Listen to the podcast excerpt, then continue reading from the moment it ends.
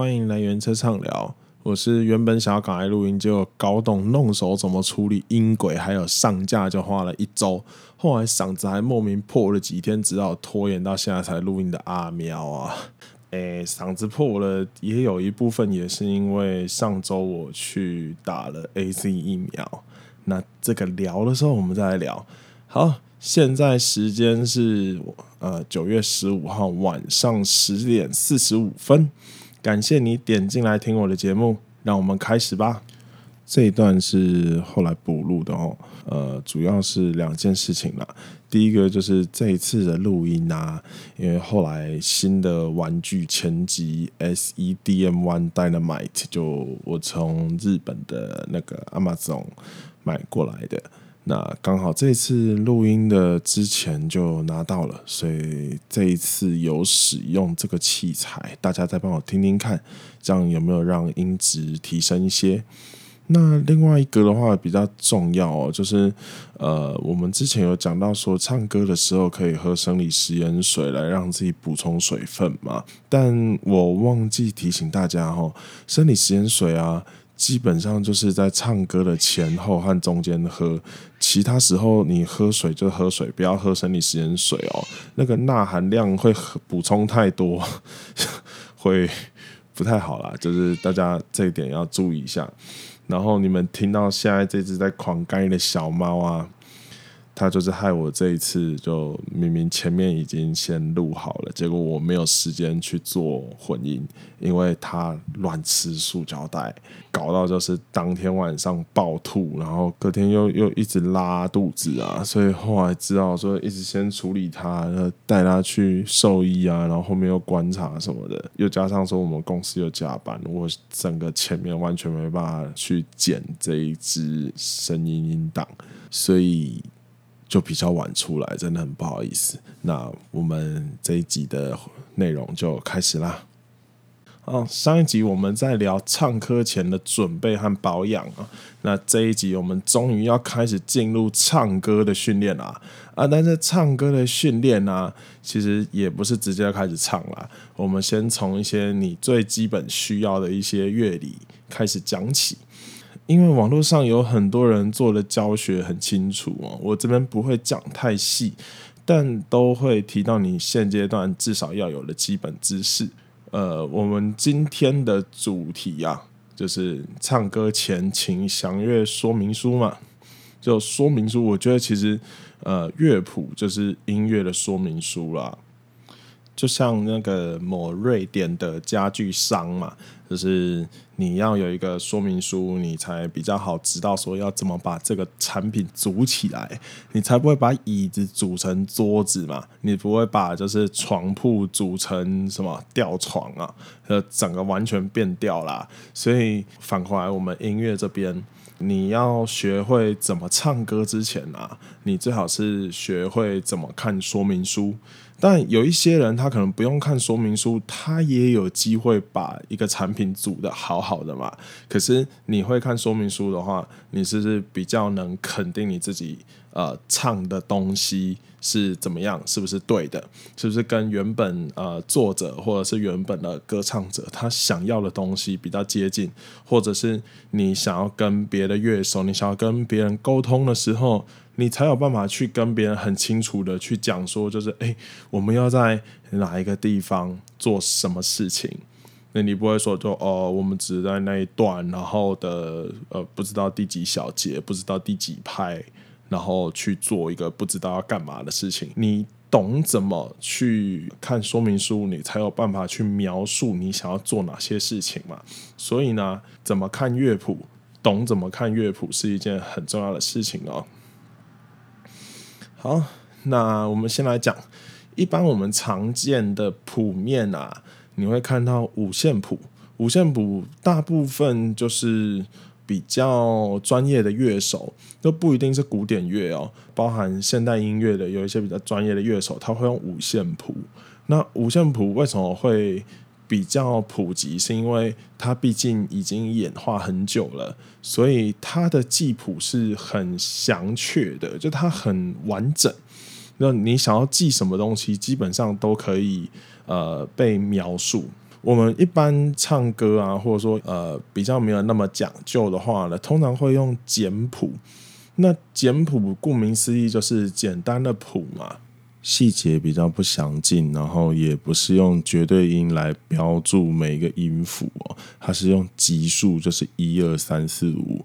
那它的好处呢，也是说，就是它比较简略。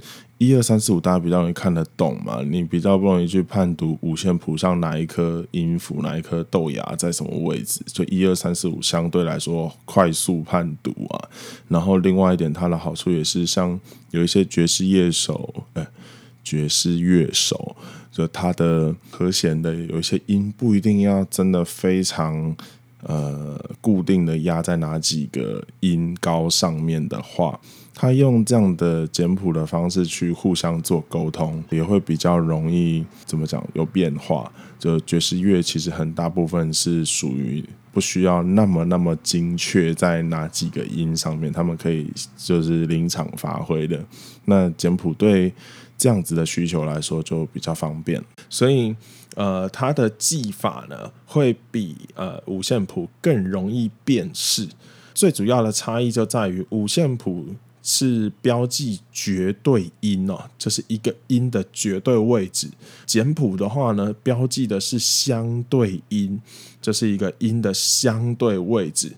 那你可以把它想成说啊，绝对音就是一个绝对的地址，那相对音啊，比较像是。某一个音和另外一个音之间的距离，那就不太一样吧？你知道地址，你就知道在哪边可以找到这个人这个音。那你知道相对位置的话，你就可以说哦，从我出发到几公尺之外会是某 A。对，那绝对音和相对音的概念就是类似这样子。绝对音的记谱方式啊，你就会看到，呃，它是在五线谱上面每一个位置啊，都有它呃标记的绝对的那个声音，对，所以它标在哪个位置上，它就是那个声音，它不会是其他的声音。对，那相对音的话呢，你会看到它是数字，所以简谱又叫做数字简谱啦，它就是标一二三四五六七嘛，不一定会有八。就有的时候我们在讲乐理会讲八，可是呃，基本上你只要记得是一二三四五六七，对应的就会是哆来咪发嗦拉西哈。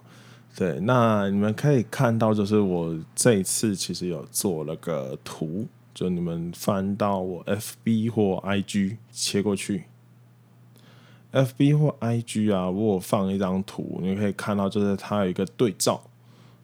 简谱在一的位置啊，相对音名啊，就是哆嘛，因为怕说有一些人可能把哆念成嘟啦，所以 所以我在底下标一个注音唱法哦，就但一般来说我们都还是写英文，就相对音名就是哆，然后瑞咪发嗦拉西，那西的话，呃，外国有一些人念 T，但反正我们就念西啦，没差，对，大家听得懂就好了，哎。哆来咪发嗦拉西哆，哎，所以谱面的部分啊，最基本就是看这个，这就音高嘛。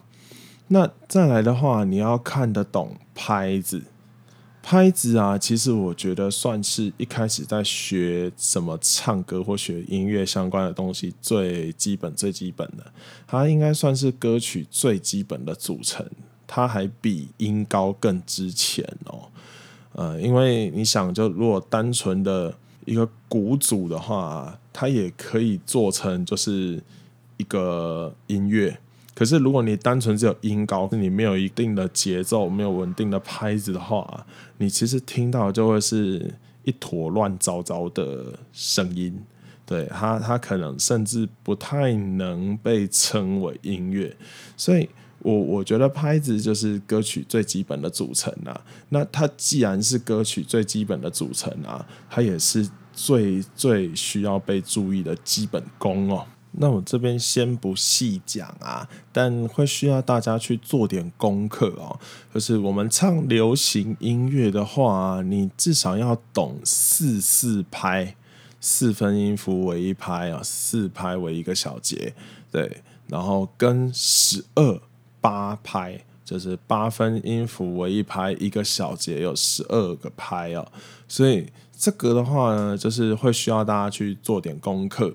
那网络上面其实这很好找啦，你找简谱，然后找人家讲怎么看，会需要大家回去先做点功课的。那我可以先讲一下，就是四四拍的话呢，它就是大大大大大大大大这就是四四拍对这是你们最常听到的呃基本节拍。那十二八拍是什么？十二八拍是有点呃我们以前会把它叫做 slow rock 那它是一个五百很喜欢用然后或是它有一点听起来像圆舞曲的那种感觉它是大的的大的的大的的大的的大的的大的的大的的大的就是十二八拍。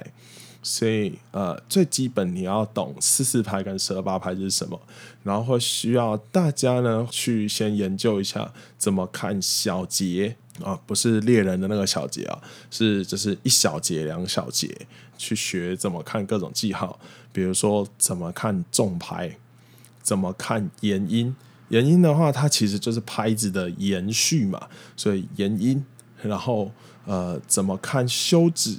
怎么看反复，这些比较基本的，后面还有很多哦，我没有全部讲出来。可是这些记号呢，你要学会怎么看。那我们下个礼拜呢，就会直接带大家开始练习基础拍子，所以这个一定功课要做。嘿，好，拍子讲完，那我们再来讲，刚刚讲到说拍子是最基本嘛，那再来就是音高嘛。那音高的话，我们以流行乐来说，呃，通常会定一个 key，定一个调，然后以它为主要的调来去做一首曲子的进行。那基本上来讲呢，有如果有弹过钢琴的，就知道说，在一个八度，所谓一个八度就是哆来咪发嗦拉西哆嘛，有没有哆到哆，刚好有八个音，八个音里面包含中间有半音的话。呃，有弹过钢琴的就知道，白键有七个嘛，那黑键有五个，加起来就是十二个音。那在一个八度内啊，就是十二个 key，不包含高音的那个哆，从低音的哆到低音的西，嘿，不包含上去的那个高音的哆，就十二个 key。那男女生的 key 呀、啊？一般来说，一般来说会大概差四到五度，通常女生高个四到五度，也就是男生如果唱 C key 的话，女生通常是 F key 或 G key，但这不一定啦，要看那首歌的性质。只是假设说今天是一首很适合男生唱的 key。呃，如果你要让他给一般的女生唱的话，通常会直接先去试试看 F key 或 G key。我们为什么要学 key 的这个概念呢？是因为呃，你除了音高以外啊，你未来有可能要转调。那为什么要转？有一些人可能会觉得说啊，不是说录音带放什么 key 我就唱什么 key 嘛？可是大家一定如果喜欢唱歌的话，通常都会有一个印象是。有一个经验是，哦，我要唱一首歌，可它太高了怎么办？我明明低音还可以再低更下去，可是它高音太高了。这时候你就可以把它的 key 降下来嘛。在 KTV 我们不是有降 key 嘛？你如果说自己要唱歌的话，你你就要去学怎么去做转调，你要去看得懂，就是呃这个音，就是它要怎么去变成另外一个调的另外一个音。所以转调的话呢，这是我们未来会讲的。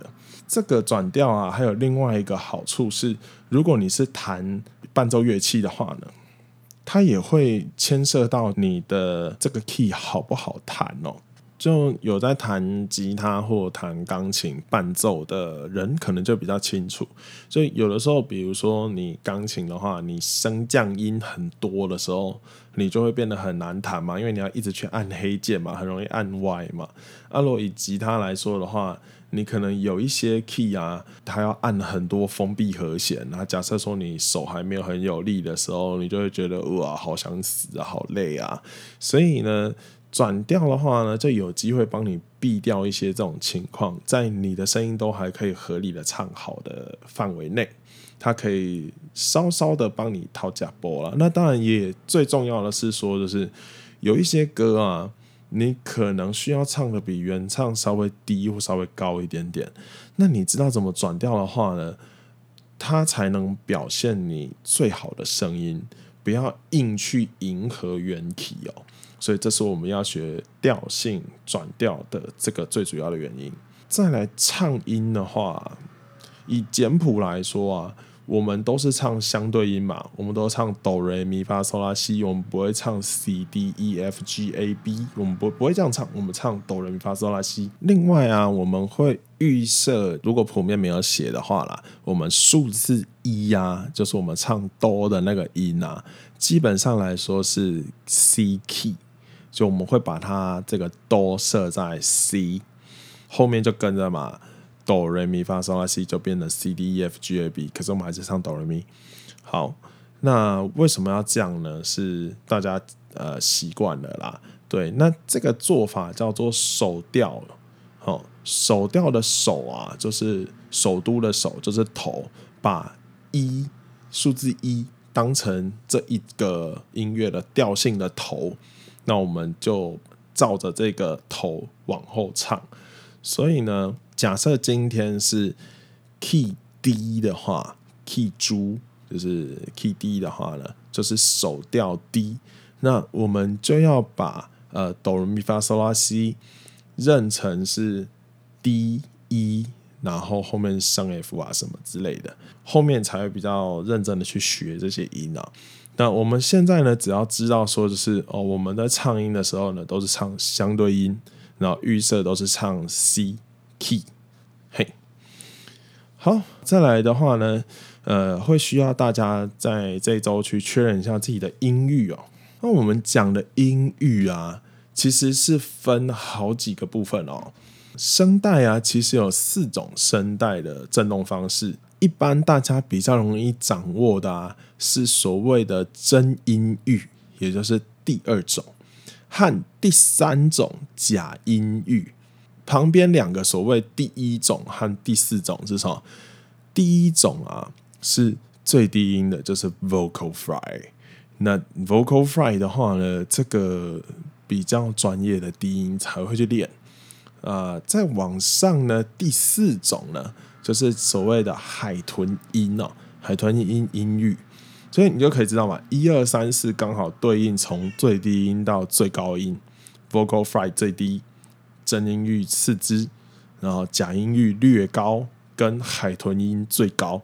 那我们要先确定自己的真音域哦。我们一开始练唱歌的话呢，不推荐练假音。为什么不一并练假音？是因为假音其实是一般来说啦，是比较不好掌握的。一般人其实呃，通常常用的声带的位置都是真音域。你要练唱歌的话呢，先从自己熟悉的部位、熟悉的肌肉去运动嘛，就像你。走路、跑步，你一定是先用自己熟悉的方式，再慢慢修，慢慢修到其他更细节或其他的部位嘛。所以呢，我们最一开始先确定自己的真音域。你先去找找看，这就是我之前请大家去找有个乐器可以让你对声音。你要去确定自己的真音域，从最低音到哪里，到最高音到哪里。那怎么判别这是你真音域好的位置呢？就是。唱起来舒服，你唱起来舒服，不会觉得卡卡的，它就是你的音域的范围。当你开始往下或往上唱，觉得哦有点有点紧绷，或者是哦低不下去了，或者是我准备好久才能唱出那个音，那那就不是一个可以使用的真音域。我们要先确定的是可以使用的真音域哦，所以这个呢会需要大家在这一周先好好的把它找出来。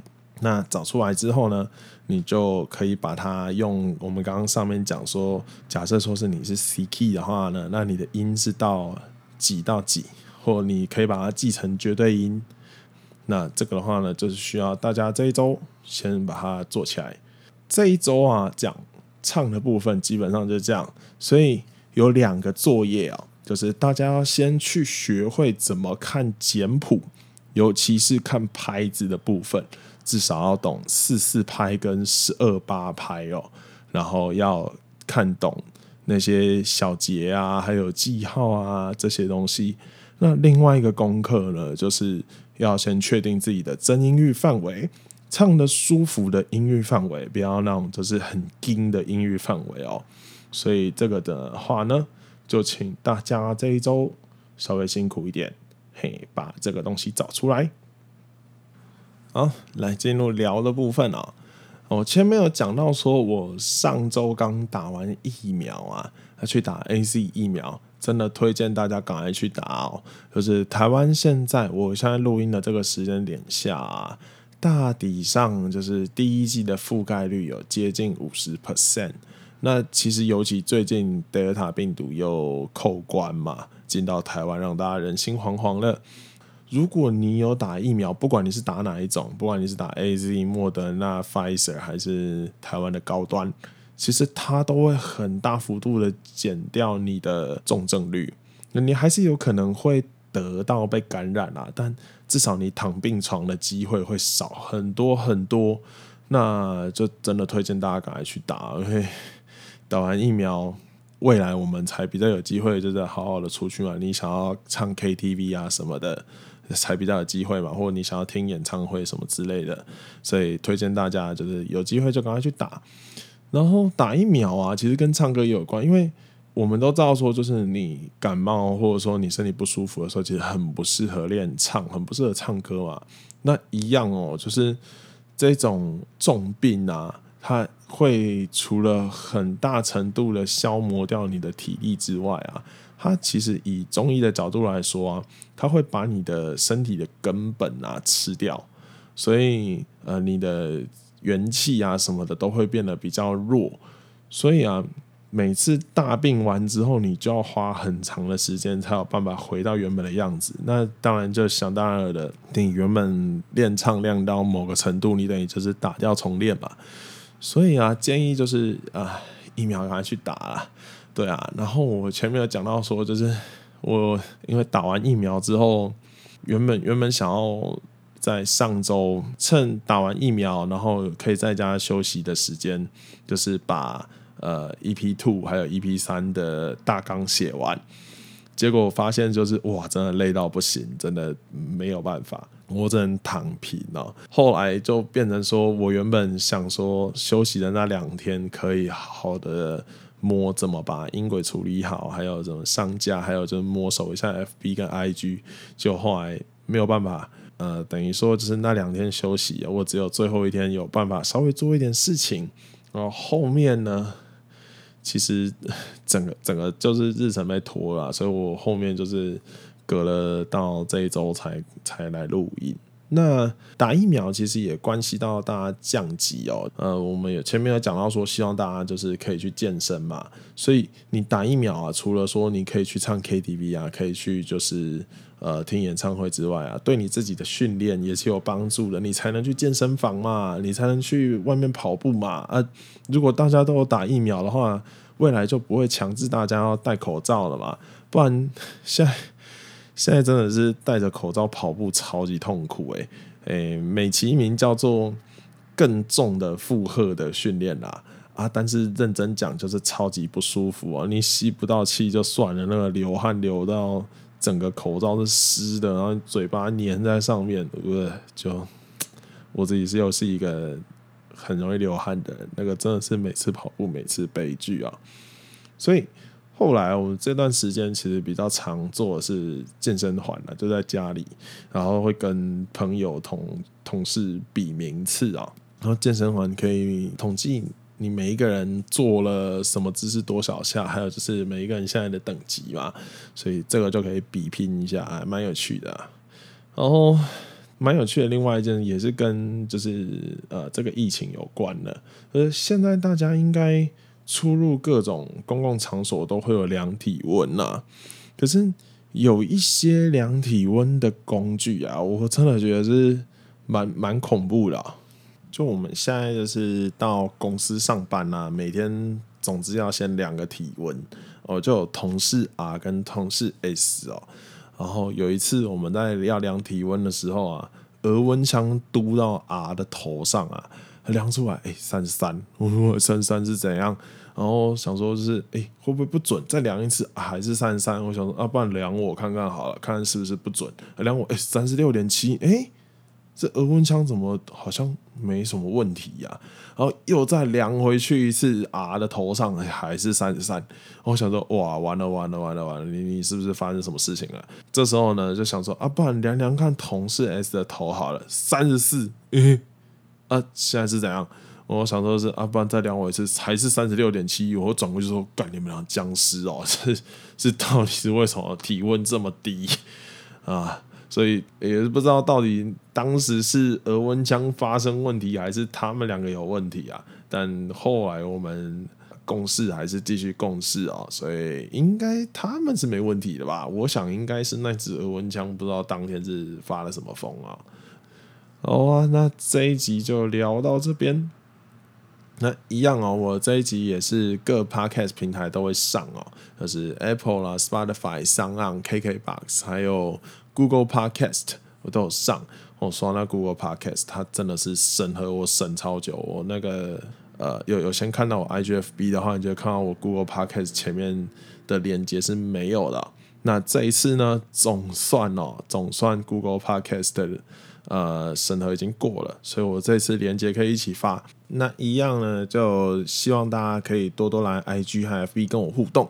那如果你愿意的话呢，在 Apple Podcast 底下留言给我，然后帮我刷个五星评价的话，我也是很开心呐。